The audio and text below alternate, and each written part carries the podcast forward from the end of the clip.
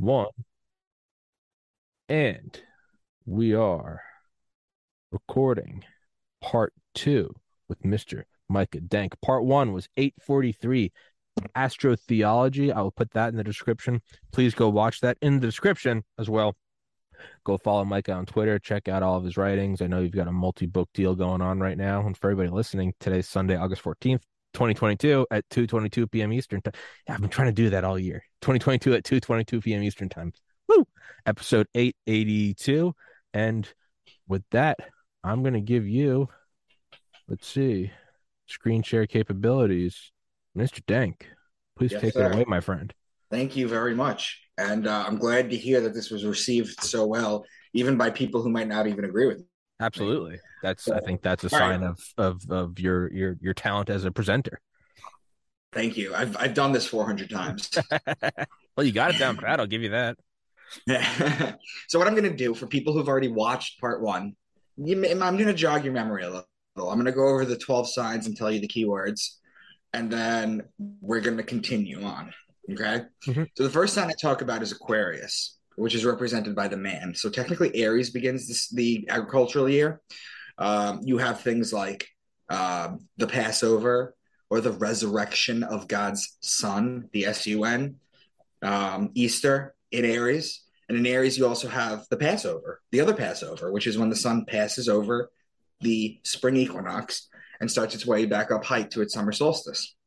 Okay, so there's keywords, okay, in all these signs that you need to understand, okay, in order to understand scripture, because they all play a part of this, okay? So Aquarius, whenever you hear the word son of man or man, because this is the sign of the man, whereas Virgo is the woman, baptism, because this is how you baptize someone, water pitcher, because that's a water pitcher, fountain, a lot of fountains are built like this, ancient Romans, ancient Greeks, stream, river, pond, lake, ocean, sea, water bodies. You're talking about Aquarius, okay? Water body examples also apply in Pisces, which is the mutable water sign, okay?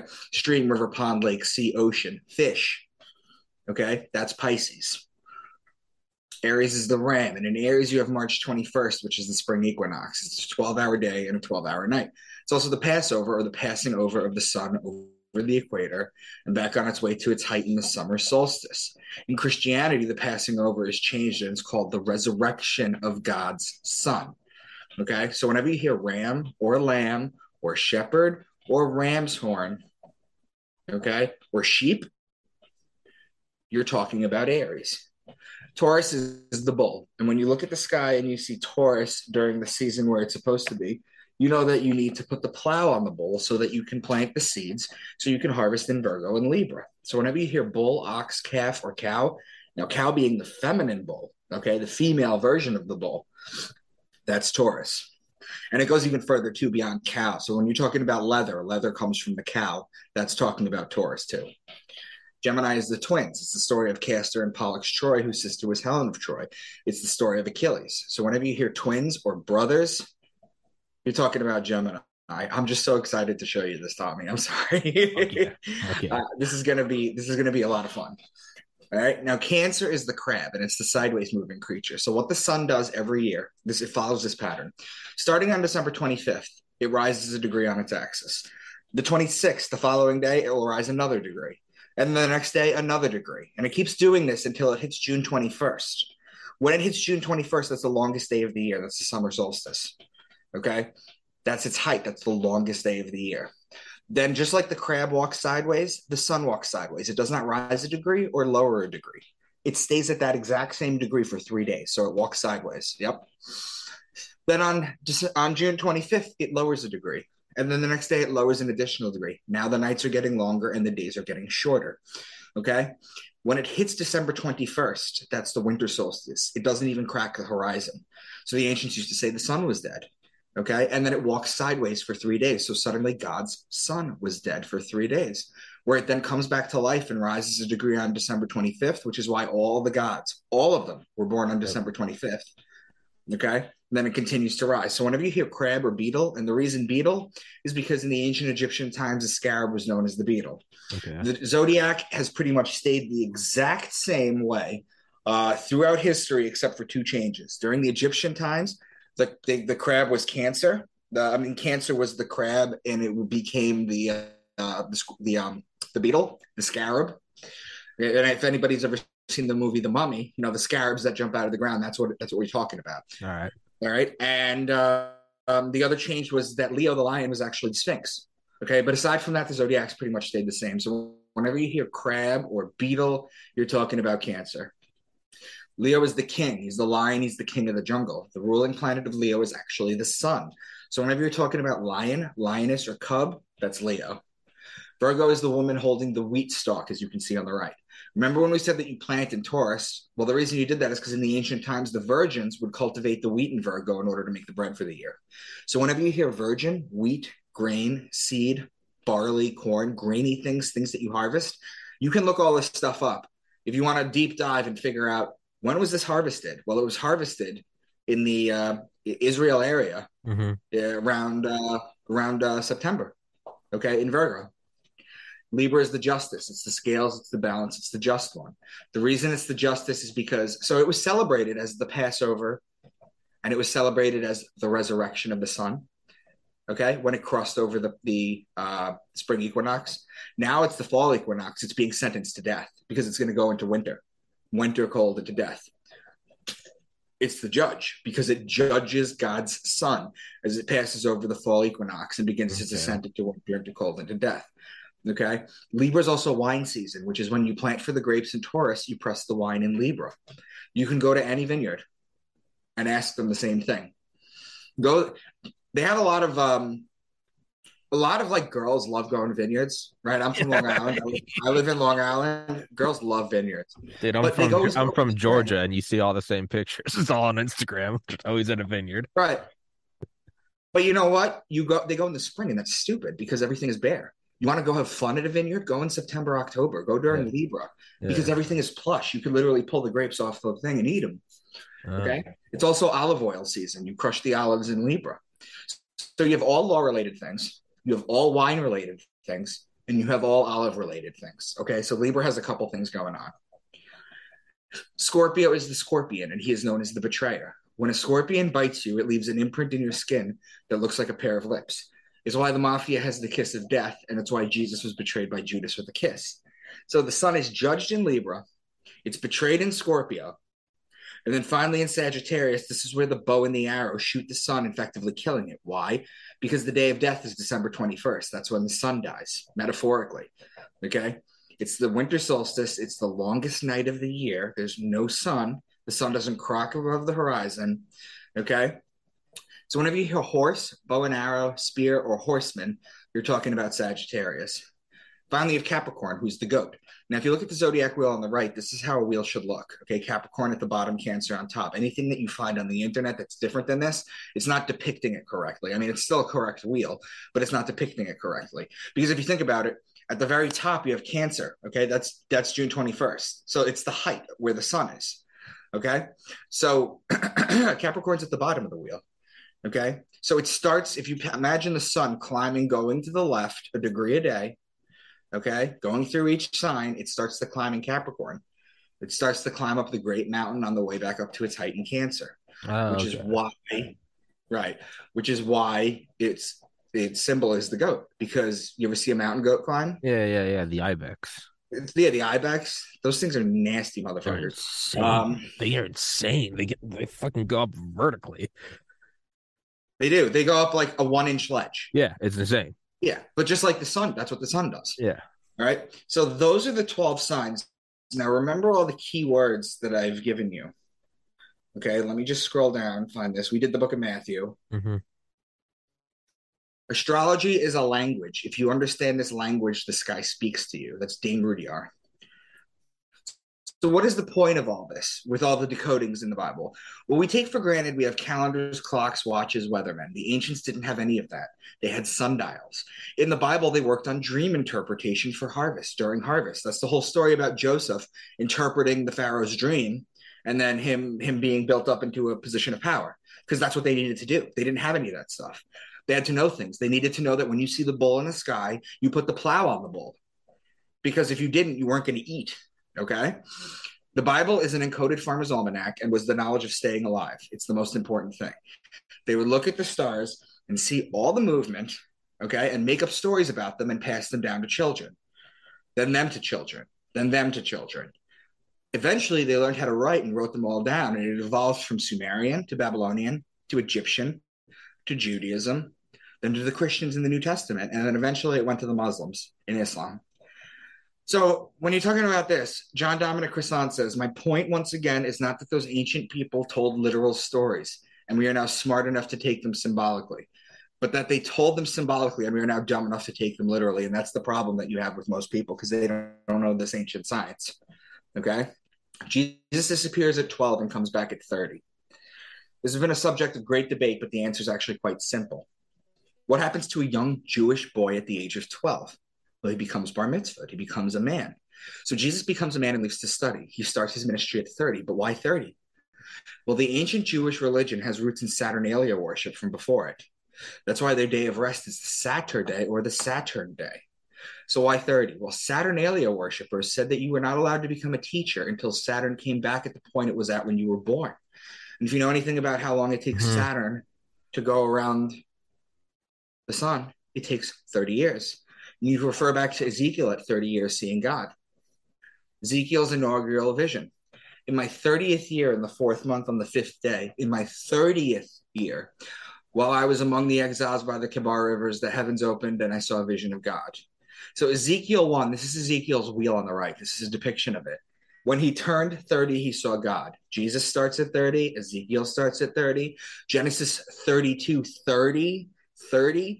Genesis 32:30 is the passage that I went over about the pineal gland, where basically for Jacob saw the place and he named it Peniel, for I have seen God face to face and my life has been spared. Well, Peniel becomes pineal.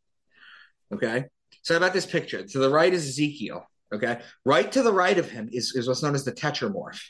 Okay, you can't really see. I don't know if I could zoom in on this. Yeah, I can. Yes, see I can. That. Yeah. Okay, so let's look at this real quick. So you have the face of a lion, you have the face of a man, you have the face of an eagle, and you have the face of a bull. This is known as the tetramorph.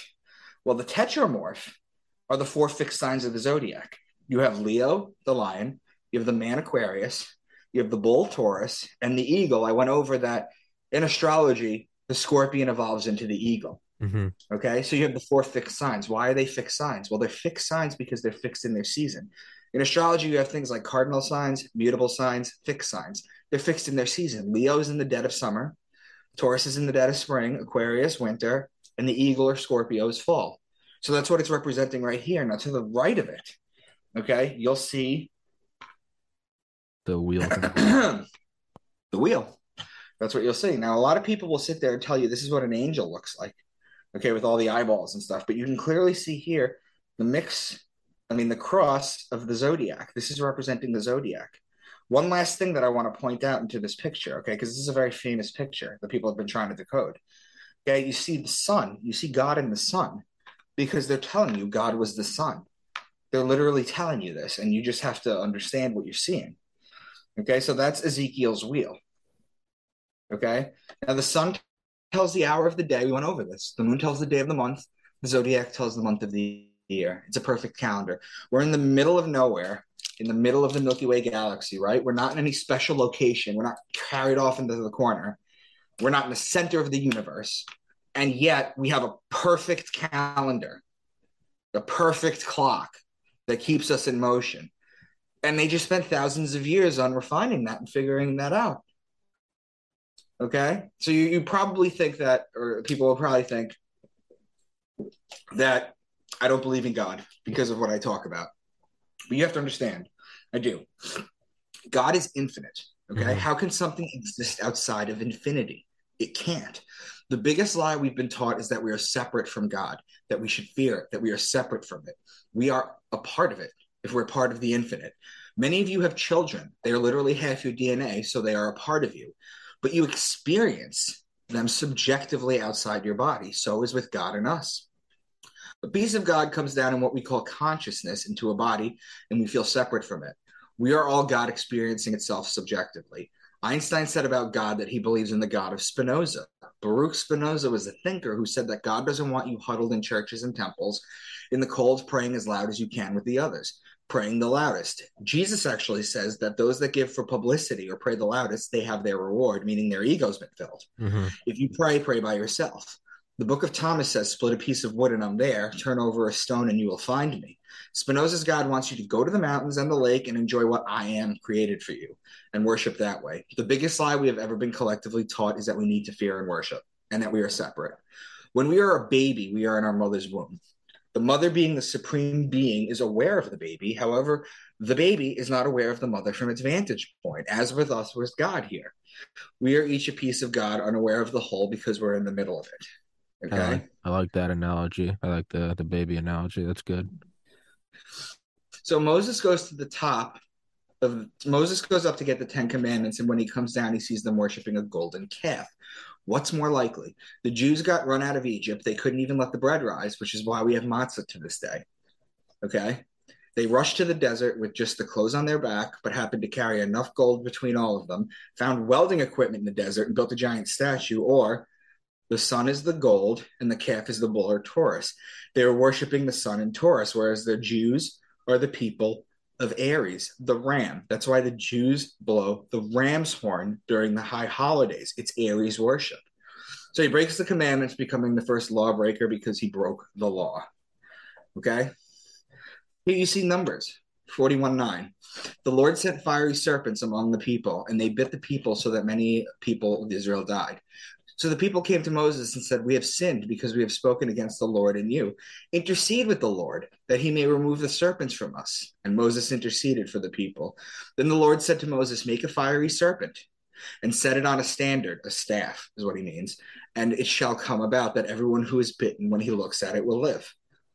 Well, do you recognize what yeah, that's the health, right? The Rod of Asclepius, the caduceus. Which goes back to Kundalini yoga. That's what he's talking about. Mm-hmm. Okay. Yeah. You're supposed to, when you're meditating, you're supposed to supposed to feel like a serpent standing up or something. Yeah. Yeah. The Bible's anatomical. It also talks about that too. Mm-hmm. In the year 1367, well before Moses, Akhenaten established monotheism under a sun god in Egypt. Abraham, as the story goes, started the one true God belief, but that's just not true at all. In fact, during this time period, there have been found plenty of fertility gods and goddesses dug up in current times that the Jews have made during the time of the Old Testament. In fact, Moses is a character who is based on two Egyptians, Akhenaten, who he's based off of, and Thutmosis, where he gets his name Moses from. Okay? The Egyptians kept pristine, meticulous records about their history, even the things that were unflattering or painted them in a bad light. There is zero evidence in the Egyptian records of Exodus, of Moses, of the plagues, of the Red Sea parting, and there is zero mention in the Bible of the pyramid or the Sphinx. You would think those megaliths would be mentioned in a book that's talking about an area, but no. That's because the Bible was not literal. It's a metaphorical book. Mostly astrological. Simply and always has been described the path of the sun over the ecliptic as the sun dances its way around the 12 zodiacs. All these gods, Mithra, born December 25th, the Immaculate Conception. He is the sun god. And Messiah, 12 disciples, accepted sins, was killed and resurrected, becoming God incarnate. Cult includes communion and baptism. Okay, Adonis, born December 25th, Greek god of fertility, a.k.a. Babylonian Tammuz, a.k.a. Syrian savior. He was killed and buried, resurrected 3 days later. The 3 days right there, okay? Dionysus, born on December 25th as a result of the Immaculate Conception, Greek god of winemaking, a.k.a. Bacchus, a.k.a. savior and liberator of mankind. Naturally, with communion. Osiris, born in the late December to a virgin. Egyptian sun and underwater god, a.k.a. judge of the dead, a.k.a. one of the Egyptian trinity, ruled over 12 kings, betrayed, killed, buried, risen after 3 days. Horus, born December 25th to Isis as a result of Immaculate Conception from the spirit of Osiris, okay? God of the sun and light, one of the Egyptian trinity, embodied the resurrection. God equals sun, December 25th, day of resurrection of the sun. It's always the 3 days. It's always the 12 disciples. It's always December 25th. They say, you know, that Christianity is the greatest story ever told, the story of Jesus. The truth about it, Tommy, is that it is the greatest story ever told. But what they don't tell you is it's literally the only story ever told. It just changes slightly through the different histories of people. Okay, but it's like all like, look at this list right here. It's all the same. Okay, it's all the same. It's like Joseph Campbell's The Hero's Journey, right? Every That's story, exactly what it is. Every story can be broken down into those 17 steps, I think. Yep, it's The Hero's Journey, absolutely. That's 100% what it is. Chapter 125, The Egyptian Book of the Dead. The Declaration of Innocence Before the Gods of the Tribunal. O Swallower of Shades, who came forth from Kernet, I have not slain people, becomes Thou Shalt Not Kill. O doubly evil one, who came forth from the Brucerite Nome, I have not had intercourse with a married woman. Thou shalt not covet your neighbor's wife. O he who prospers the common people, who came forth from Asiut, I have not cursed a god. Thou shalt not take the Lord's name in vain. The Egyptian Book of the Dead has 3 of the 10 commandments in it. Okay? Now, the rest of them, and all of them, can be found in what's known as the 42 Negative Confessions of Mott, which is Egyptian. See, would it surprise you to know that things are borrowed from previous people and built into the new religions? Yeah, just copying off the previous ones. It's getting the idea for a plot for an HBO series from the show you watched in the 90s. Yeah, exactly. El-Azarus is Osiris, who Horus raised from the dead. The Greek name Lazarus equals Eleazar in Hebrew and means whom God helps. It is a strange coincidence, firstly, that the person whom Jesus resurrects happens to be named whom God helps. And secondly, that Eleazar, or breaking down its original components in Hebrew, El-Azar, closely resembles a combination of the Semitic word for God, El, with the Egyptian name of Osiris, Osir. So in the New Testament, when they're talking about Jesus resurrecting Lazarus, this is where they get it from. Okay, it's literally the same thing. It's just updated. Okay. Now here's where it gets crazy. The ancient Egyptians used to worship the sun in Taurus, hieroglyphs of the bull, with the sun between its horns or on the left. They worshipped the age of Taurus. Now the Jews are the people of Aries, because the Egyptians fade in numbers after the age of Taurus ends. Now the Jews start growing in numbers, and they come out with the book, the Old Testament. Okay. They're the people of Aries. That's in the new sign. That's why they blow the ram's horn to the sky in the holidays. Now they start to fade in numbers after the age of Aries. Now the Christians come up in the age of Pisces. That's why they have the Jesus fish. That's why it's shown below. That's also why Jesus is able to feed the masses with 2 fish. The 2 fish are Pisces. John 21. So Simon Peter climbed back into the boat and dragged the net ashore. It was full of large fish, 153, but even with so many, the net was not torn. That's an interesting random number to use, 153. But if you look at on the left, you see the Vesica Pisces right here in the middle, the Jesus fish. It's called the Vesica Pisces. It's when you intersect 2 circles. The Vesica Pisces mathematical equation is 247 over 153. The ancients knew this math, okay? And they embedded it. It's not telling you that they pulled a net to shore with 153 fish, okay? They're telling you what it is. Now, here's the interesting thing. The age of Pisces is over. So by following logic, the Christians and the Catholics and everybody should start to dwindle in numbers. Now, we're very early in the age of Aquarius, okay? So you're not going to see it, but you already see the wheels moving. One World Religion headquarters set to open next year. When did Aquarius start, like the big age? So there's different theories on it.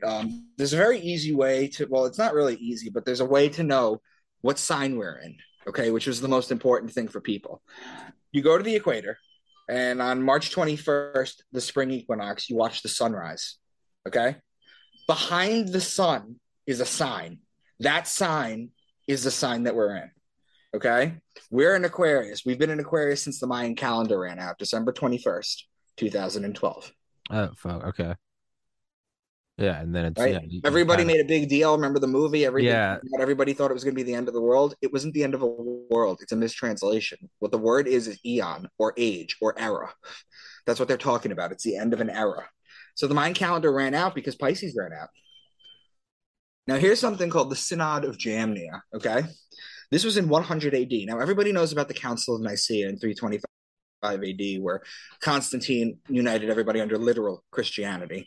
But in the Synod of Jamnia at 100 AD, believe it or not, the Old Testament wasn't canonized yet, okay? So this is what the Synod was attempting to do.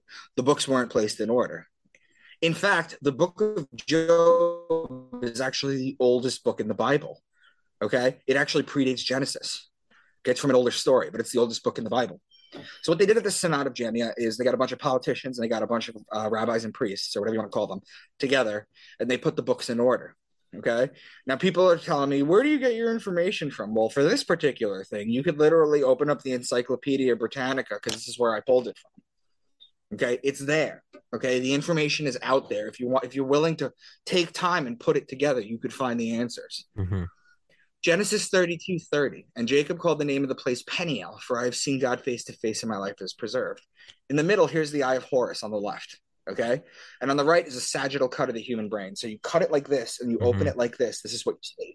Now, right in the middle, the thing that looks like a nipple, that's the pineal gland. Mm-hmm. And the eyebrow ridge above it right here, just like the eye of Horus's eyebrow ridge, that's known as the corpus callosum in the brain, okay? What does the pineal gland do? Why is it so important? Well, it releases melatonin.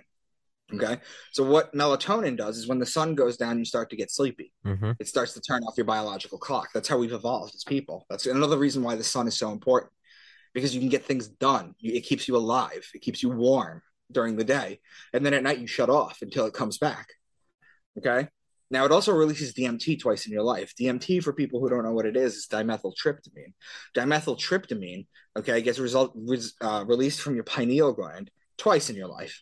Well, many times, but only on two occasions. The first is when you're dreaming in heavy REM sleep, it causes you to dream, which some people say you go to parallel dimensions or alternative mm-hmm. realities.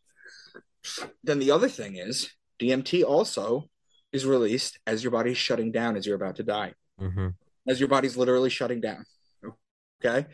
So what is this pineal gland? What does it do? Well, the interior of the pineal gland has retinal tissue composed of photoreceptor cells, and it's filled with vitreous fluid, just like the eyes. Yeah. It is wired to the visual cortex. In certain reptiles, it has a cornea and a lens. Mm-hmm. Now, the fluid in the eyes has what's known as calcium carbonate crystals that change in pressure.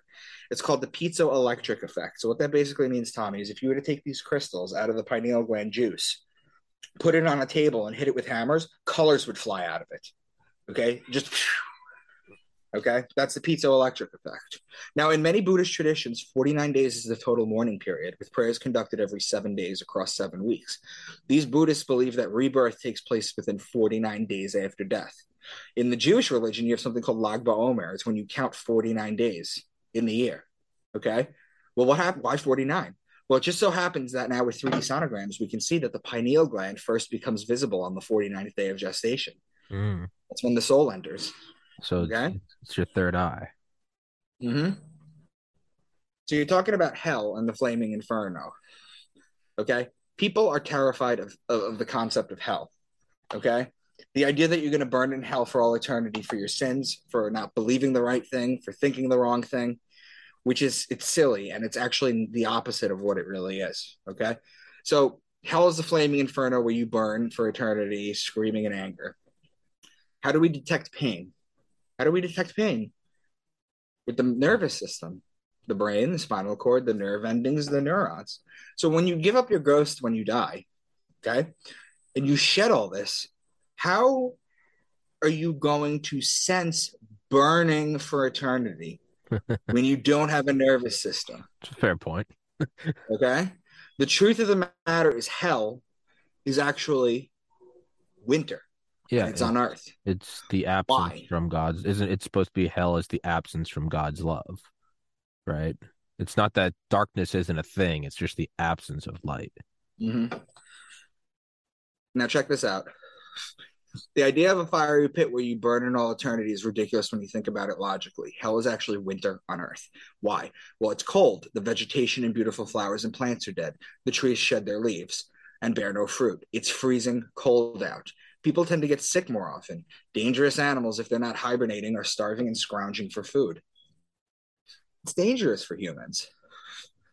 And then the Italian word for winter is inverno, Flip a letter, you get inferno, and pervert its meaning. You get the concept of hell. This picture is Dante Alighieri's The Divine Comedy. Okay, this is from the 1300s. Look at the picture. Yeah, the center of the seven ring, or the, sorry, this is the center of all the whatever layers of hell. The centermost thing is, right, just solid ice. It's solid ice. It's, yeah. Okay, because his wings are flapping so hard that he's freezing everything over. Mm-hmm. It's completely frozen. That's why he's frozen up to his belly. That's why he can't move. Yeah. In Dante's story, he's got three mouths, the devil. Okay, and in two of the mouths, he's chewing Brutus and Cassius, and their heads are facing out. And in the third mouth, he's chewing Judas Iscariot, but he's being swallowed. His feet are hanging out, so he's being chewed backwards.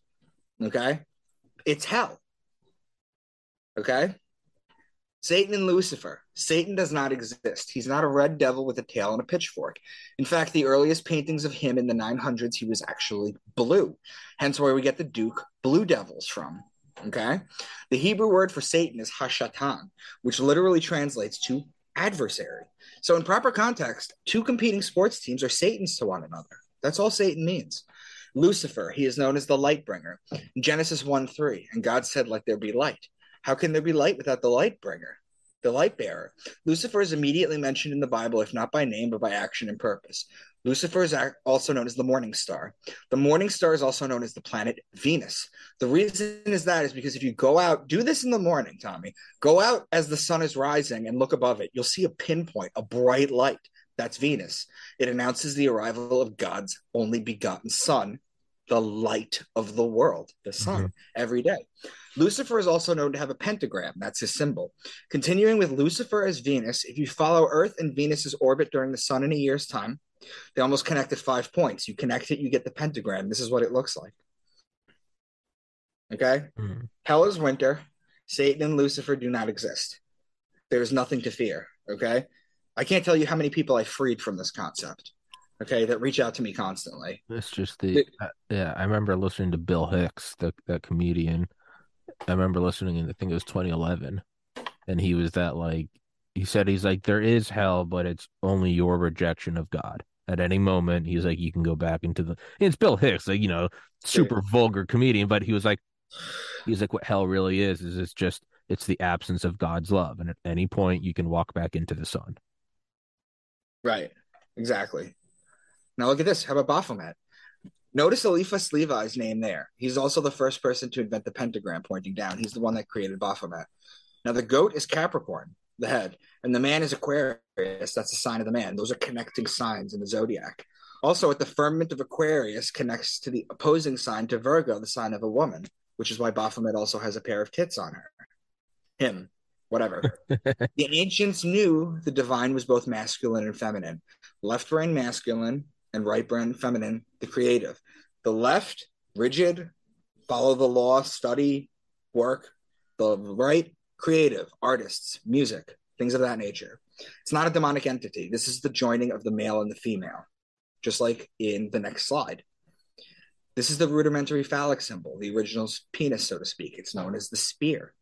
This is the rudimentary sign of the womb, the chalice, the feminine. This is the Star of David. It's the joining of the two. It's a hermaphrodite. It's the male and the female, just like Baphomet. There's more sex magic in the Bible than you think. This right here is a faithful recreation of Solomon's temple. Okay? This is what it would look like. Yeah, this is a view from Solomon's temple from above. It's important to note that Solomon is not a person. That's a penis going into a vagina. Yep.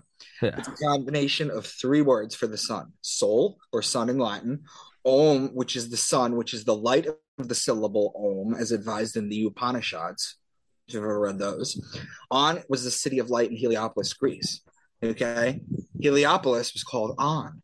That's the city of light. That's why when you go into a bedroom and you need to get light, you have to turn the lights on. That's where it comes from. It's just been passed down. This was created using sex magic. Jachin and Boaz represent the testicles from this view. The porch is the base of the penis, the holy place is the shaft, and the holy of holies is the head. The ark, or the hole of the penis, is where the DNA, information, the Torah is stored. The store chambers represent the female womb, and the two entrances to them represent fallopian tube. Solomon wasn't real, okay? He's a combination of three words for the sun, and this temple was made with sex magic. What What about the story of Samson and Delilah, though? Well, Samson in Hebrew is Shimshon, which means little son, whereas the root of Delilah is Lila, which means night. When you say goodnight to someone in Hebrew, you say Lila Tov. Okay? Now, the story of Delilah is that she cuts Samson's hair, which takes away his power, and he ends up eyes gouged out and blind. However, this is just another story of the sun going blind. Think about it. Okay, this is a metaphor for the sun being chased, the eternal battle of the sun and the night, or Set from the ancient Egyptians, Horus and Set, okay, Jesus and Satan, okay? That's why we have a sunset, okay? The Bible is made up of most of the stories are different ways of talking about the sun and what it does, that life cycle that I gave you. These are just different ways of explaining it. What about Jonah in the body of the whale? In Hebrew, the word is dag gadol, which translates to great giant fish. He's in it for 3 days. It's the 3 days you see recurring in the Bible over and over again. The sun walking sideways like the crab for 3 days. What about Daniel in the lion's den? It's a story revolving around two signs in astrology. Daniel the man, Aquarius, and the lion, which are Leo. Incidentally, those are opposing signs. Remember how we talked about opposing signs and neighboring signs?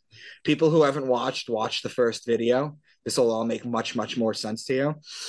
Basically, not only is it only talking about the zodiac and the constellations they knew about at the time, but they're also making very distinct patterns in the sky. Okay?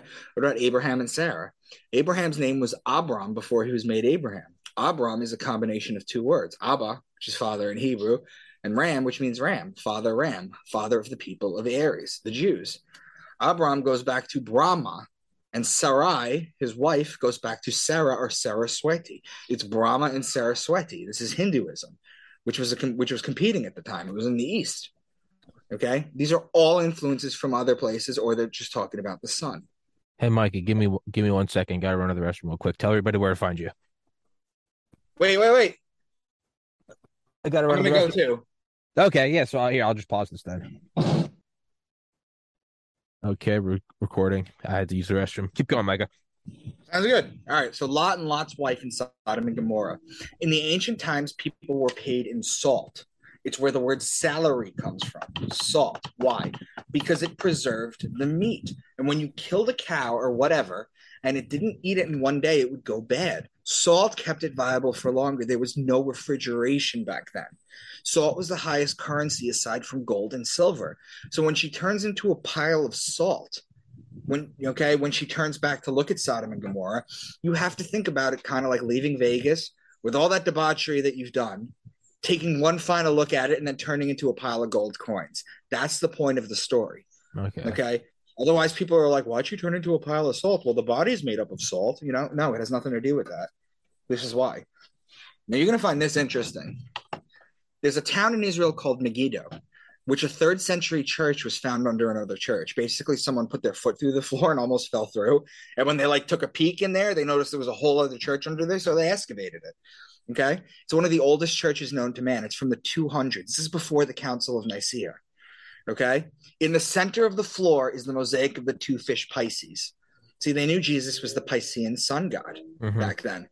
Okay, it only became literal after the Council of Nicaea. Now, Megiddo is also the root word of the word Armageddon, which is where the war on earth and the rapture is supposed to begin. The zodiac surrounds Stufetta del Babiena, the papal bath. That's the papal bath. The zodiac surrounds it. They know this. They know this science. They're not stupid. America was not founded as a Christian nation. And the day will come when the mystical generation of Jesus by the Supreme Being as his father in the womb of a virgin will be classed with the fable of the generation of Minerva in the brain of Jupiter, Thomas Jefferson in a letter to John Adams. What influence, in fact, have Christian ecclesiastical establishments had on civil society? In many instances, they have been upholding the thrones of political tyranny. In no instance have they been sent as the guardians of the liberties of the people. That's James Madison. Next one is James Madison, too. The purpose of separation of church and state is to keep forever from these shores the ceaseless strife that has soaked the soil of Europe in blood for centuries. James Madison. This is my favorite quote. Thomas Paine. The Christian religion is a parody on the worship of the sun, in which they put a man called Christ in the place of the sun and pay him the adoration originally paid to the sun. The ancients knew astrotheology, and they also did not start America as a Christian nation. Remember that when they try and bullshit you nowadays. Mm-hmm. Now, this is a symbol of the swastika, okay? The swastika, if you read Wikipedia, for example, talks about its origin of ancient times. If you just want some banal, benign information, Wikipedia is fine. But if you're, like, going into something controversial, don't. Yeah. Right? Okay? From the ancient religions and its peaceful meaning. Again, tweak it a little, and pervert its meaning, and you get the modern-day peace symbol that will never be reclaimed as a peaceful symbol. But it goes further than that. The swastika isn't Buddhist or Hindu, Babylonian or Syrian or Sumerian. It's actually astrology. This is the oldest swastika that we found. It's 17,000 years old, and it's from the Ukraine. It's as old as those paintings in the Lascaux caves that we went over in the first half. Well, if you take Polaris, the North Star, and you wrap the Big Dipper around it, you get the swastika. Okay? That's where it comes from. I said, oh, fuck. That's where it comes from.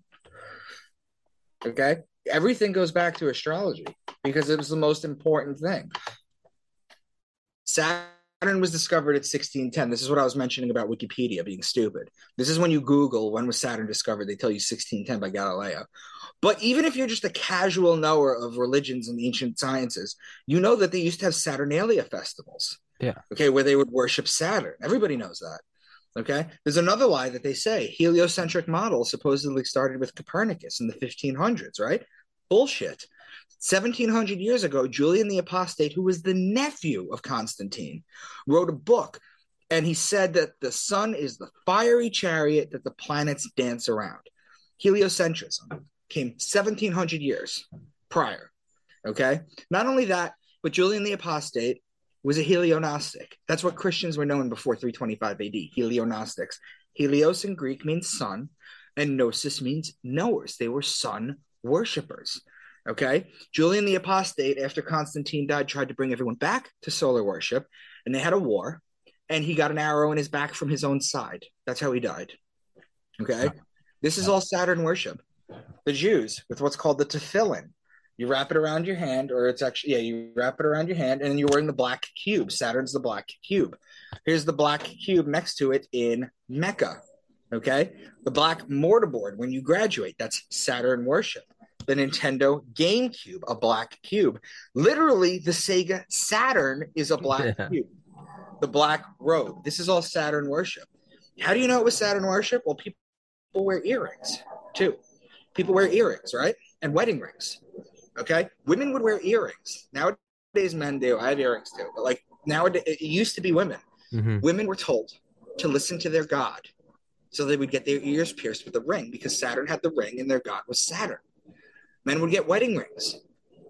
Men would get wedding rings. Why? Because you pledge your fidelity in front of God, and that was Saturn. Saturn was a lot closer to us than it is now. You could see it back in the day, 2,000 years ago. Okay. This right here,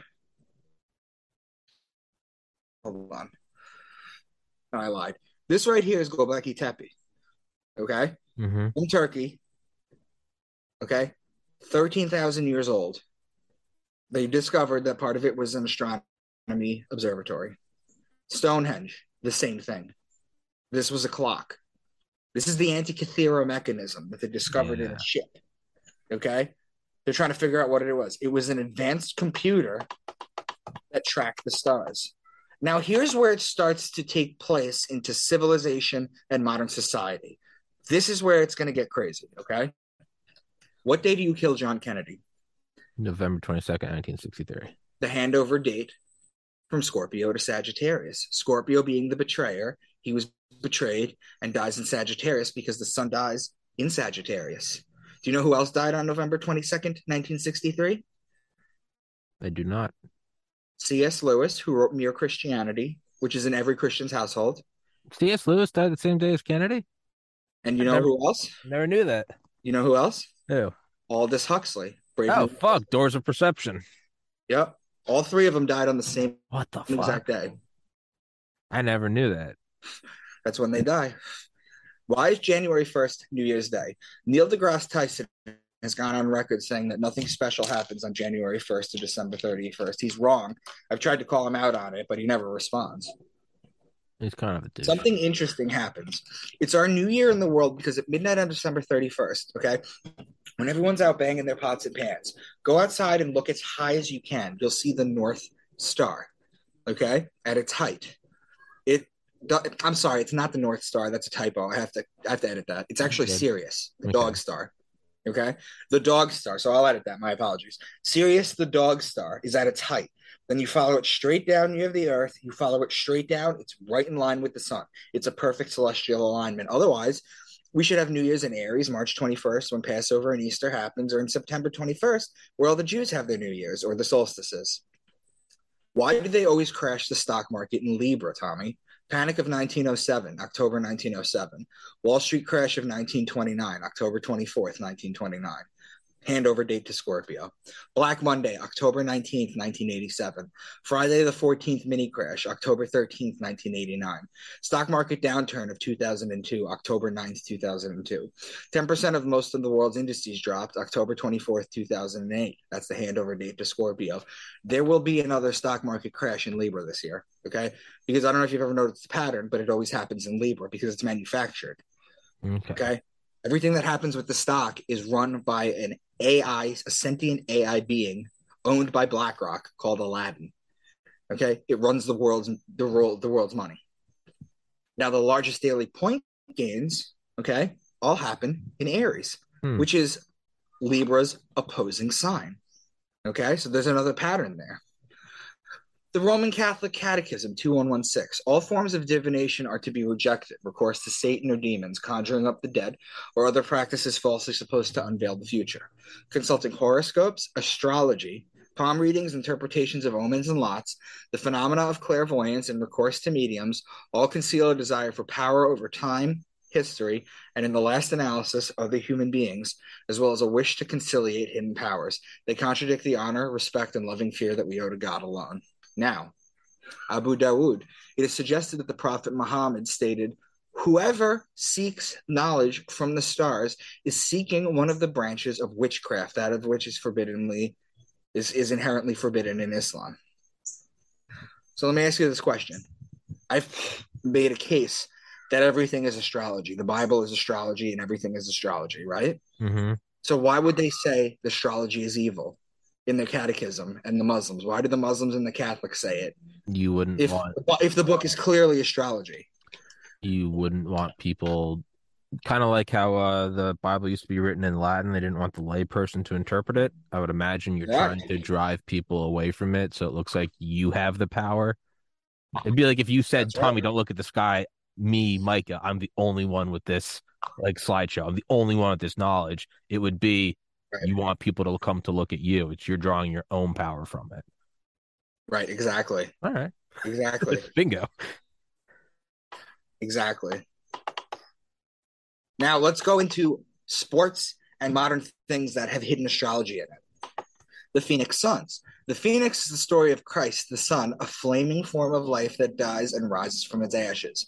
The same happens to Jesus. Okay, he's killed, he rises from his ashes, metaphorically. Jesus was the son who died in 3 days. That's why Phoenix is called the Suns. But what about the Phoenix women's team? They're called the Mercury. Mercury is the ruling planet of Virgo, the only woman's sign. So how else are things encoded into everyday life and entertainment? Do you remember a movie? I think you're about my age, but do you remember a movie called Face Off with Nicolas Cage and John Travolta? I do not. 1990s movie Face Off starring Nicolas Cage and John Travolta. Well, what are their characters' names? Nicolas Cage's character is Castor Troy. His brother is Pollux Troy in the movie. Those are the names of Gemini. Okay. Yeah. I went over it at the beginning of this episode. What about Travolta? His name is Sean Archer. Well, who's the Archer? The Archer is Sagittarius with the bow and the arrow. Those are opposing signs. What about Harry Potter? There are a ton of characters in Harry Potter that are named after star constellations. You have Draco Malfoy, Pollux Black, Sirius Black, Andromeda Black, Regulus Black, Arcturus Black, Cassiopeia Black, Orion Black, Cygnus Black. Okay? Algol is also known as the demon star. In astrology, it's an evil star. It's actually fixed in Taurus. It has a long history of evil attached to it. In Batman Begins, the evil character's name is literally Ra's al Ghul, right? Yeah. So he gets his evil name from Al Ghul. I don't know if you've ever seen this Cranberry Zombie video. No. You might be a little younger than me then. It's okay. The 1990s song video for the Cranberry Zombie. Here Dolores O'Riordan is painted gold like the sun, and her head dressing represents the rays of the sun, much like Jesus, the crown of thorns. But is it that? The next passage. It's the sun on the cross with the little Sagittarius waiting to kill her. This is all embedded astrology that they put in here. There are people out there that know this science that I'm teaching, and they're embedding it, and you're seeing it, and you're watching it, and you're hearing it, and you have no idea what you're looking at. Okay? Hasn't it always been argued that the Super Bowl is rife with Illuminati symbolism, so to speak? Well, the first problem I have with that is that the Illuminati isn't what you think it is. But at the same time, yes, there are demonic things in there. Sure. Gee, I talk about Satan, hell, Lucifer, Baphomet, right? Yeah. And I explain that. I also have a video on my YouTube that I could do that with you one time. You familiar with like these hand symbols and everything? Yeah. I could do a video on that with you too, where I basically explain all of it. There's nothing to worry about. That's going to be the 1 3-second clip somebody takes from this podcast. Tommy's controlled opposition. Yeah, that's what I worry about too. Yeah. Yeah, I don't give a fuck. So what about this? Katy Perry's Dark Horse video. Here we see the Eye of Horus, the Illuminati symbol. Now look at this. This is Michelangelo's fresco of God giving life to Adam. Kind of looks like a brain. Yep. Look at that. Yeah, I've never looked at it that way before. This is God in heaven. Okay. Count the angels. There's 12 of them. It's God in heaven with the 12 zodiac signs. Okay. But he's also sitting where the pineal gland is in the brain. Mm-hmm. Michelangelo knew this. So it's as above, so below. It's God in the 12 zodiacs giving life. And it's also the kingdom of heaven is inside you. And not just the pineal gland. It also kind of, I mean, if you go cross-eyed, it kind of looks like, I mean, that's the outline of the brain. And then it looks like all the fullers, the fissures and whatever it is of the brain folding on itself. The folds. Yeah. Yeah. Yeah. Art is just as symbolic, but they're all telling the same story. That's what I'm trying to teach. I'm trying to teach the story behind it. Yeah. See, Christians will sit there and tell me Jesus doesn't die December 21st. He doesn't die at the end of Sagittarius, you know, with the bow and the arrow. He dies right after Passover. The Last Supper was a Passover. I'm like, yes. Or they'll tell me he was born during the Feast of the Tabernacles or on 9/11. Mm-hmm. They have different times that where people tell me this stuff. And I'm like, yes, that's the story. Mm-hmm. This is the science that created that story. Mm-hmm. Okay. Look at this. The Last Supper. Okay. Now, if you look at this, they're broken down into threes, okay? Because there's 4 seasons. There's 3 months in each. Each one of these zodiacs are broken down into threes. There's 4 seasons, with Jesus being the sun in the middle. Now look all the way at the left. You have Aries. He's wearing green. Why? Because the first 2 are water. That's blue. Aquarius and Pisces. That's blue. Whereas Aries starts the year. That's green. That's the land. That's the sheep. What they eat, the grass. That's all that. Now you skip one and you go to the next one. You have Gemini. He's holding his hands up. It's the twins. He's telling you there's 2 of them. Okay? Then you continue. You skip another one and you go to Leo. Look what he's doing. It's the female Virgo right next to Leo. What is Leo doing? He's pointing to her Adam's apple to show that she doesn't have one. Okay? He's saying that she's the female. She's the female sign. Now you go to Jesus. Okay, and you go to the next one in green. That's Libra. That's the scales of justice. That's why he's doing this.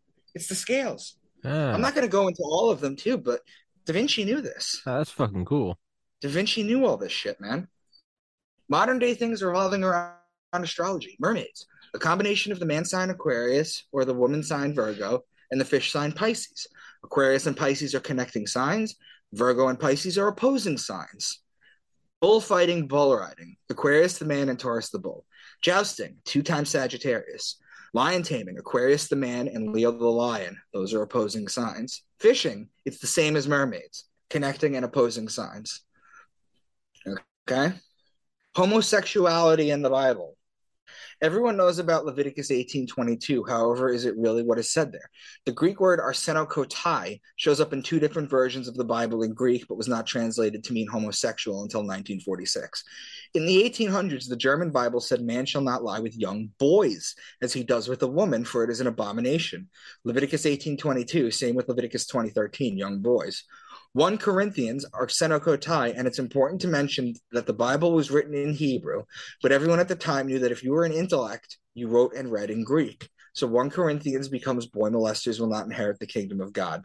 If you were to grab Martin Luther's original German translation, which I have seen, by the way, from 1534, they use the word Nabenschander. Naben is a boy. Schander is molester. The first time homosexual appears in the German translation is in 1983. All this stuff, man, all this anger towards homosexuality from the religious people, it's misguided. It's completely misled. You're supposed to hate the child molesters. They really tried to include that. But we know that the world is run by pedophiles. Yeah. You know, so they took that back. I'm actually almost done here. Oh, you're good, man. And I want to hear your thoughts on it, too. Keep going, yeah. These are the books that I've decoded. The book of Matthew, the book of Revelation, the book of Enoch, Jubilees, the Gospel of Thomas, the Gospel of Mary Magdalene, Melchizedek, Philip, Judas, the secret Gospel of John, the book of Psalms, the Gospel of Q, the book of Mormon. I only did the first book for that. The Gospel of the Lord, according to Marcion de Sino. Books not biblically translated. See, it's not just the Bible or the Gnostic texts, okay? It's not just that. I've also done the Emerald Tablets of Thoth with astrotheology, the Enuma Elish, that's Babylonian, the Epic of Gilgamesh, that's Sumerian, the Code of Hammurabi, the Quran, the Egyptian Book of the Dead. All this is based in astrotheology. Those codes that I showed you, those keywords, those patterns that they form, they all do the same thing. Now, I'm going to show you a quick thing about how it could be I briefly mentioned the Quran. Or I briefly mentioned Islam, right? You're familiar with the 72 virgins? Mm-hmm. Everybody kills for that. Would you be surprised to know that's astrology too? No. I think at this point, 72 virgins, that's what they all do it for. There's a star called 70 Virginis, which borders Virgo. That's okay. There's one virgin in Virgo, so that's 70 plus one, plus the virgin that you marry on earth. Those are the 72 virgins you get to take up to heaven with. So these people are blowing themselves up for a star metaphor. Well, I think whenever you're blowing yourself up for something, you haven't really thought it through. No, you're wrong. I don't think anything's been thought through more than doing that. Yeah. Okay. So I have a book series, okay, that you mentioned. Mm-hmm. I talk about the following topics: gematria, etymology, numerology, astronomy, astrology, astrotheology, out-of-body experiences, the Akashic Records, symbology, remote viewing, religious secret capstones of the pyramids, mystery school channelers, near-death experiences, DMT monitoring, lucid dreaming, acoustic levitation, physics and quantum physics, psychotherapy, psychology, spiritual guides and shared dreaming, crystal technology, and conspiracies that not many people know about, corruption and secret societies. What I've done is the same way that I broke down astrotheology. I've written a book series. Okay, this is my book series right here, Into the Rabbit Hole series. The first 7 are out. This is what the covers look like. Okay, these are Da Vinci Code type thrillers. They're in the same line, where it's basically religious conspiracies, this and that, where I explain everything. So the storyline is fake, but all the information in it is true. Oh, okay, so these are my 7 books out. It's called Into the Rabbit Hole series. I also have a children's astrology book, astrotheology book out that I wrote with my astrologer, called A is for Aries. It's for 6 to 11 year olds or 6 to 12 year olds, whatever. It's to get them started young. My point once again is not that those ancient people told literal stories and we are now smart enough to take them symbolically, but that they told them symbolically and we are now dumb enough to take them literally. John Dominic Crison. Let's take a look at this. Look at this picture. The North Star, there's Polaris right there. It's always Polaris. The lambs are Aries. The camel is Camelopardalis, which is in Gemini. The donkey is Acellus Borealis, which is in Cancer. Okay? Cancer and Gemini are connecting signs. The bull is Taurus. Okay? Taurus and Gemini are connecting signs. Okay? And the lambs are Aries. So this picture right here has 4 connecting zodiac signs. It's making a very distinct pattern. Mm-hmm. Look at Jesus the baby. He has the sun behind his head because he always has the sun. Mary and Joseph's clothes are alchemical. Okay? Facebook and Instagram, Micah Dank, Twitter at Real Mr. Dank. I have a YouTube channel where I decode all these books. Okay? So basically, I just want to show you real quick. Sure. These are the pictures of Jesus from the internet. Okay? Caesar Borgia's face. Okay, you have the heart outside the body, the two fingers up, the sun behind, the sun behind, the sun behind, or having to do with the sun. Baby Jesus, you always see the northern star Polaris. Mm-hmm. Okay, you see the sun behind their heads. Okay, and that, my friend, is part two. So, if we're going through that, it's just and again, as last time, I'll put all the links to your books, Instagram, Twitter, all that good stuff. YouTube, I'll put it in the description. So there's nothing new under the sun, right? We're looking at the same stories repeating it, whether it's you're reading about Hercules or Harry Potter, it's the hero's journey. Right. So we're just seeing this thing manifesting itself again and again and again. So then the question has to arise, is there a purpose to it all? Because if it's the same thing cycling again and again and again, you know, it's the same way they hit it in Latin, and the same way they changed it to the pews, and the same way they hit it from people. It's the same thing here. It's hiding the ball. It's hiding the information, because this is what rules. Astrology is the oldest science. Yeah. Okay. And not only is it the oldest science, but it's the most prevalent in the Bible and the world. Yeah. Okay? So my first egocentric Western capitalist driven mind is like, if you have a playbook, the first thing comes into mind, how do you use the playbook to your advantage? How do you predict things? How would you predict the stock market? How would you predict?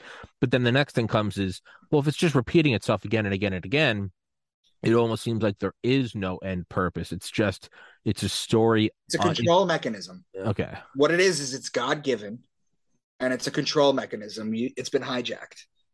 So so to me, it almost just seems like it's a dance being played out in different generations, in different centuries. Either it's ancient Egypt, or it's 2022 with stealth bombers and satellites, or it's 5,000 years ago with a club and you're fishing and whatever. It's just kind of, it's God revealing itself in 1 trillion different ways, but it's the same. You know, it's like the atom, the protons, the electrons, and then you zoom out, and then it's just, the sun, the moon, the stars, and then it's all the stars going around just the center of the galaxy. And okay. So it's just, and then you look at that and it's like, well, what is the purpose of it then? I don't think there has to be a purpose. I think it's just, the purpose is it continues to control people. Yeah. So that's then how do you break out of the control? You become aware. You become aware of it, and then I guess you don't play into it. Yeah, you just like Tommy, like, don't invest in Libra. Like, for example, you know what I mean? Like, you start to understand this shit. You'll start to understand this. You'll read the Bible differently. You'll see the passages differently. You'll understand things differently. And so in 1,000 years, when we're some spacefaring species, and it'll just be playing itself out in some new thing. It'll be but it'll be the same story at the core. Exactly. It'll be jump ships and galaxy drives and, huge galactic corporations, but it'll be the same. It'll be, sowing your seeds. It will be the death of the sun. It will be. So it's the hero's journey. We're all living it. We're all living our own version of it. And then God's the ultimate storyteller, because he's telling the same story again and again, but it's mind blowing every time. There's no reason not to think that other civilizations out in the universe don't have their own story. Well, yeah, that's something I was going to bring up, right? When you said earlier, like, we are in the perfect clock. We're in this just a random arm of a random galaxy. You got to wonder then if every sentient race, if that's something encoded into the universe, like for there to be a sentient race, it can only happen in a planet that if you exist on, your point of view would have a clock that's relative to, maybe you have a 16th month year, maybe you have a 2 week year, but it would still relatively come down to, and then, it's, well, think about it logically. Think about like 10,000 years ago. Mm-hmm. What did you have to do? Like, the men would fashion spears and they would go hunting. and they bring home food. The women would take care of the children. What else did they do? Well, you had to find out which berries were going to kill you and which berries, you had to learn all that. Then eventually you had to get to medicine. You had to get to all this modern shit. But when you're just starting out, what do?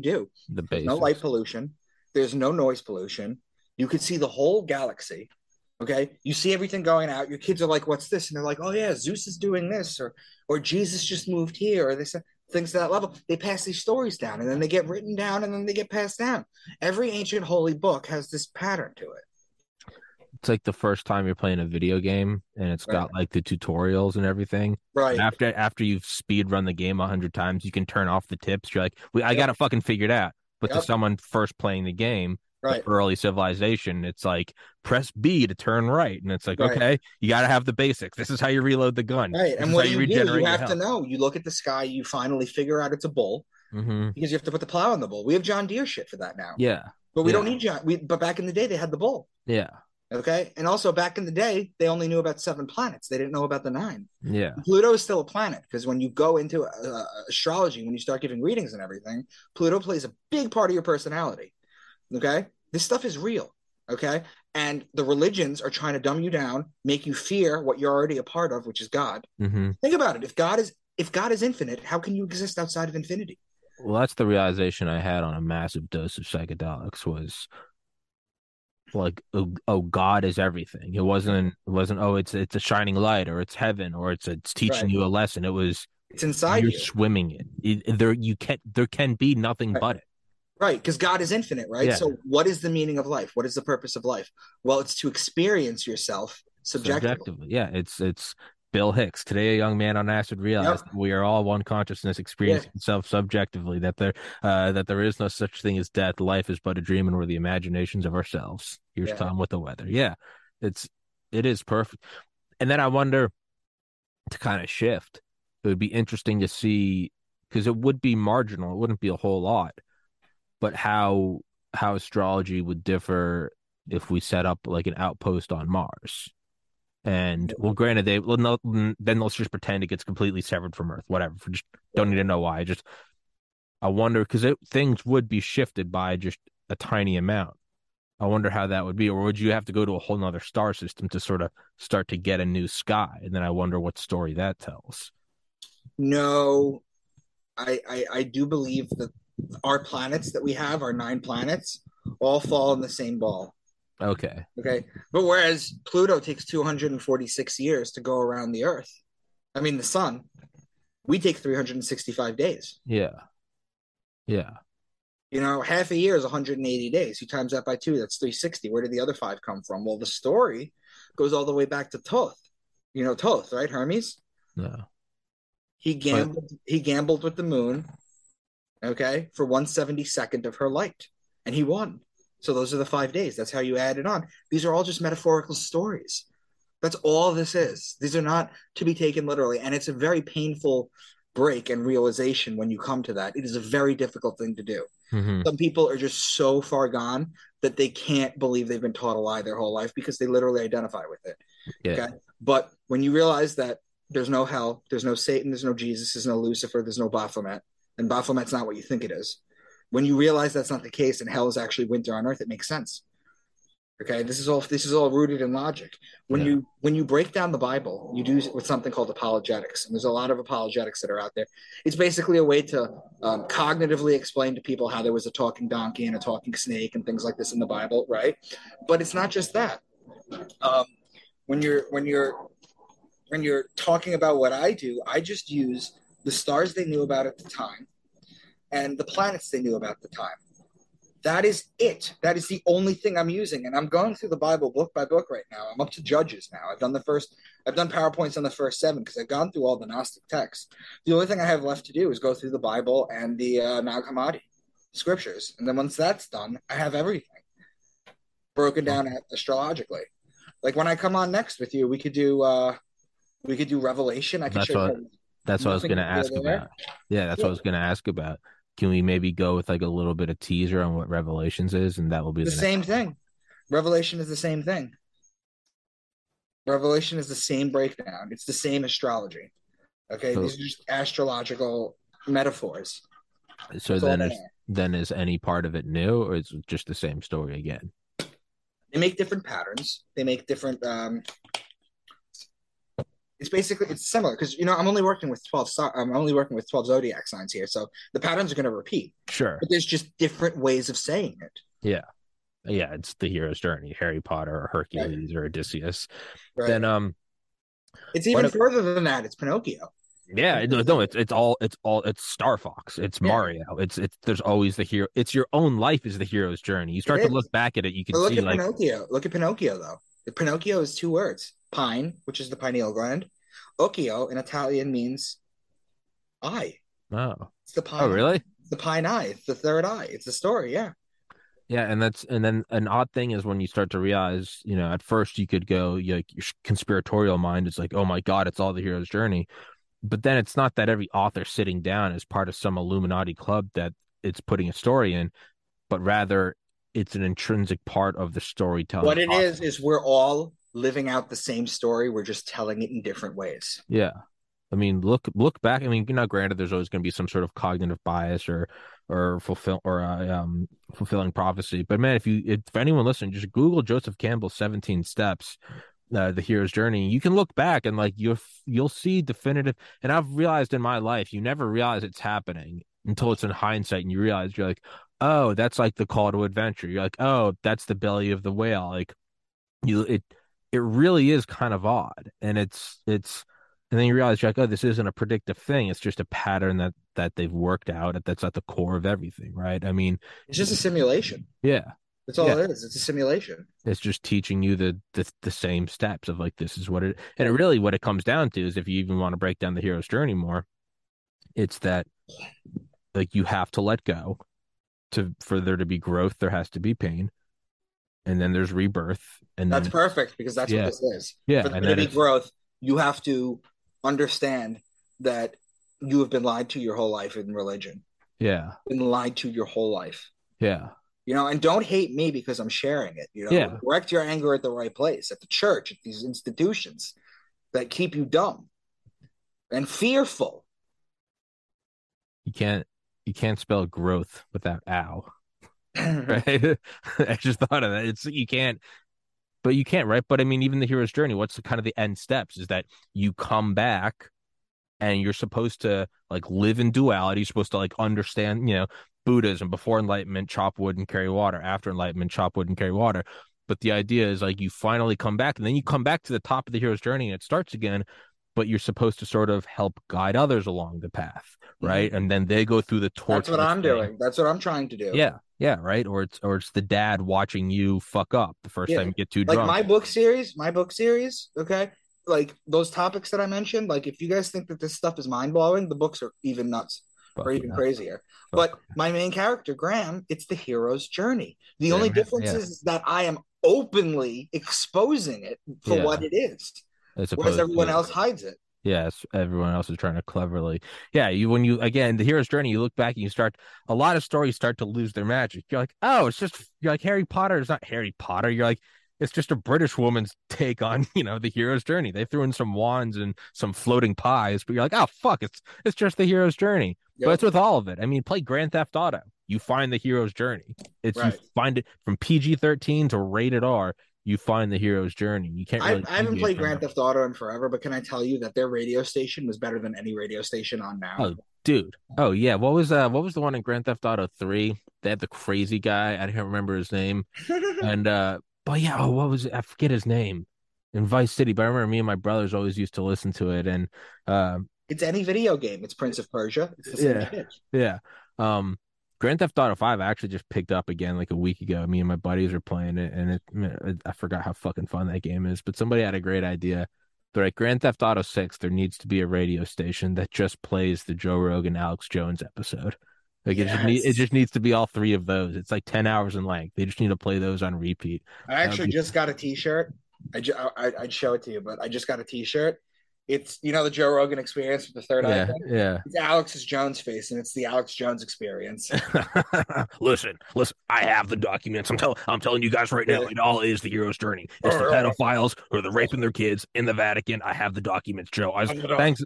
I have them on video. I have it on video. Melt your mind. It's all DARPA. It's CIA. It's NSA. Guys, it's Saturnalia. It's going to happen in the fall. Let's go to break. But there's literally no better entertainment in the world than him. Alex Jones is the greatest entertainment. And Tim Dillon said, he goes, you don't have to like Alex Jones. The man is the greatest entertainer alive. You can't, you like him or hate him, believe him or don't. You can't. There is no one that brings more energy to the camera. There's no one that fucking sucks you in. There's no one that doesn't give a shit about. I mean, dude, did you see that clip just the other day when he's in court? And they're like, are you elected? And they're like, you really talking about pedophilia? He's like, oh, you mean like Epstein did with the Clintons? You mean like Epstein and the Clintons? Like, dead face. Oh, you mean like Epstein and the Clintons? I don't know if you saw the clip that somebody made with it. It's overlapped with like Rogan at the UFC. But it's like, I'll text it to you. But it's like, it's like Rogan getting ready to like, they're like, watching a UFC thing, and it's like, and it keeps going back to the court, and then when he says it, it's like when someone gets a knockout and everyone's like yeah, it's fucking great. You know what I saw? Did you ever see when someone took some of his clips and made like a folk song out of it? Oh yeah. Yeah. Pop belly demons or fuck, I used to have the line, I'm angry, I've had enough of these. Yeah. And then there's the I will eat your leftist ass. That was great. I will eat your leftist ass like corn on the cob. There really is no better entertainer than him. He's amazing. Greatest alive. He's the greatest alive. I got to meet him over New Year's Eve. I got to go to his studio, and it was just, I was in there and I was like, kind of walking around. He keeps it at like 40 degrees, and you know he has like security and stuff, so you can't wander too far. But it was me and my brother. And we were just kind of walking around looking. He has his YouTube, his golden play button, but you know he's obviously banned from YouTube, so it's just framed and it's just full of bullet holes. And it's and he's, you know, it's great. He's got all the books you would imagine, and we're just walking around, and then I just heard his voice before I even saw him. I just heard like just this deep gravelly grumbling, and I was like, oh my God. And it was like a movie. You could hear him before you could see him. I saw him. He's like shorter than I am. He's like twice as wide.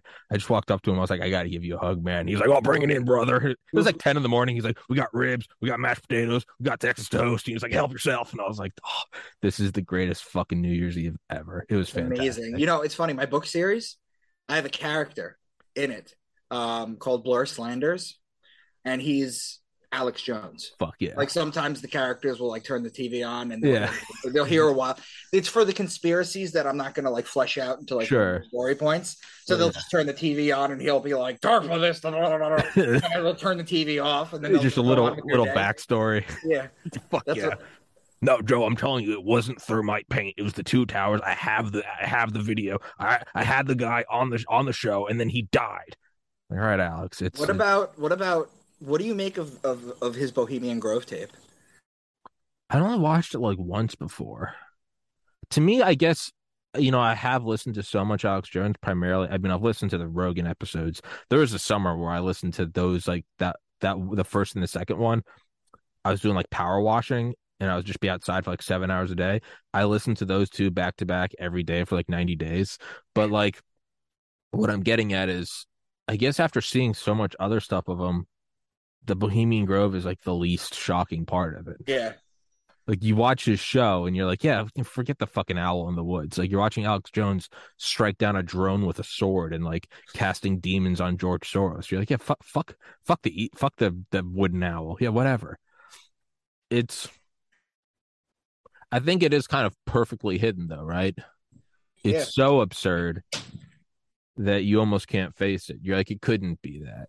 It couldn't be that a bunch of wealthy people are out in the woods doing a mock sacrifice to like, it hides itself, right? And that's sort of the brilliance of it. It's no one believes that that's actually what's happening. My sixth book actually talks about, we don't call it the Bohemian Grove, we call it the Big Heaven Room. Oh fuck! An anagram for Bohemian Grove. Yeah. And it's the same thing. I go through a whole sacrifice. I'm drinking adrenochrome, the whole thing. It's part of the storyline. Yeah. Yeah. It's wild. He's... My books are basically Alex Jones in novel form. Hell yeah. Hell yeah. Listen, Micah, I've got the documents. You're a lot closer than you think you are. I'm just saying, stay safe. Take some iodine. I gotta go. Fuck yeah. Well, Micah, hey, let's wrap this one up. Love to have you on again, man. I'd love to have you on a million more times. You're a cool fucking guy to talk to. You're a nice guy. Books, Instagram, Twitter, YouTube, all of it will be in the description. Yeah, everybody just as last time. Log everybody just, you know, sign up for my if you're gonna only do one thing, either get the books, reach out to me on social media because I do sell signed copies. I do support myself that way too. But if you guys want to, just go to my YouTube and just start watching the videos. I explain everything. Yeah. Yeah. Just go subscribe, go to Twitter. Subscribe for sure. Yeah. That's go give them the little button. That's all I need. Just gives them the little button. Trust me. As another creator, that little button means more than you know. Just give me a little, I notice every single one of them. But so thanks for having me on, man. Listen, let me know what kind of feedback we got. Absolutely. Absolutely. Yeah. And everybody listen, hey, drop your comments in there. I read them all. I try to read them all. I don't get notifications because I'm not on YouTube. So I just go back to videos and find notifications, but fuck me, I guess. But hey bro, let's wrap this one up. I'll text it to you when it's up, and I will make a note to text you before I go to bed today, and we'll schedule another one. Cause if I don't do it today, it will slip my mind. So I just made a note of that. I'll text you at some point today and we will schedule the next one. I'll put all your stuff in the description. Anything else? That's it, man. What'd you think? I loved it. I absolutely loved it. And again, as my own boss, I wouldn't have you on a third time if I didn't want to. I'm gonna have you on. I want to do Revelations next time. I want you to just take me all the way down the Revelations roller coaster. We can do that for sure. Hell yeah. Well, hey, Mike, I got another guest coming up, so I got to bounce. Take care, Mike.